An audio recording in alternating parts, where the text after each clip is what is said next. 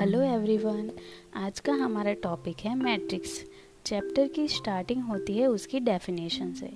तो डेफिनेशन है matrix is an arrangement of numbers in the form of rows and columns और definition को सुन के आपको लगता होगा कि मैट्रिक्स हमें क्यों पढ़ाया जाता है?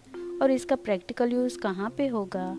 तो मैं आपको बता दूँ कि matrix is most widely use chapters of mathematics आप अभी मोबाइल या लैपटॉप देख रहे हो, उसकी स्क्रीन और जो कलर चेंज होते देख रहे हैं, उसमें भी मैट्रिक्स का यूज़ होता है। कंप्यूटर स्क्रीन भी एक मैट्रिक्स ही है और क्लासरूम में जो बेंच का रो और कॉलम वाइज अरेंजमेंट होता है, वो भी एक मैट्रिक्स ही है। आप फ़ोन यूज़ करते हो, फ़ोन में जो कैमरा है, वो भी मैट्रिक्स पे ही काम करता है। फ़ोन की स्क्रीन भी एक मैट्रिक्स ही है। आप लोग जो यूट्यूब पे वीडियो देखते हो, वो यूट्यूब भी अपने आप में एक मैट्रिक्स ही है।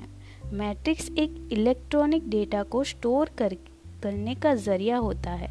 चलो हम इसको एक एग्ज़ाम्पल से समझते हैं। अगर मैं आपको कहूँ कि आपको एक चेस बोर्ड ड्रॉ करना है तो आप आसानी से ड्रॉ कर लोगे, क्योंकि आपको पता है चेस बोर्ड कैसा दिखता है। पर अगर यही चेस बोर्ड कंप्यूटर से ड्रॉ करना हो तो हम वो डायरेक्ट नहीं कर सकते हैं। क्यों? क्योंकि कंप्यूटर हमारी लैंग्वेज नहीं समझ सकता है।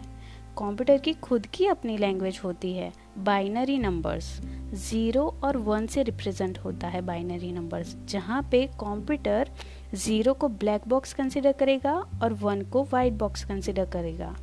और हमें स्क्रीन पे एक्चुअल चेस बोर्ड जो हमें पता है, वो हमें दिखने को मिलेगा। और वो चेस बोर्ड का ये डिजिटल फॉर्म एक मैट्रिक्स ही है। ऐसे ही बहुत सी फ़ील्ड में मैट्रिक्स का यूज़ होता है, जैसे कि बिज़नेस में, इकोनॉमिक्स में, क्रिप्टोग्राफी में, physics, electronics, computer graphics, share market etcetera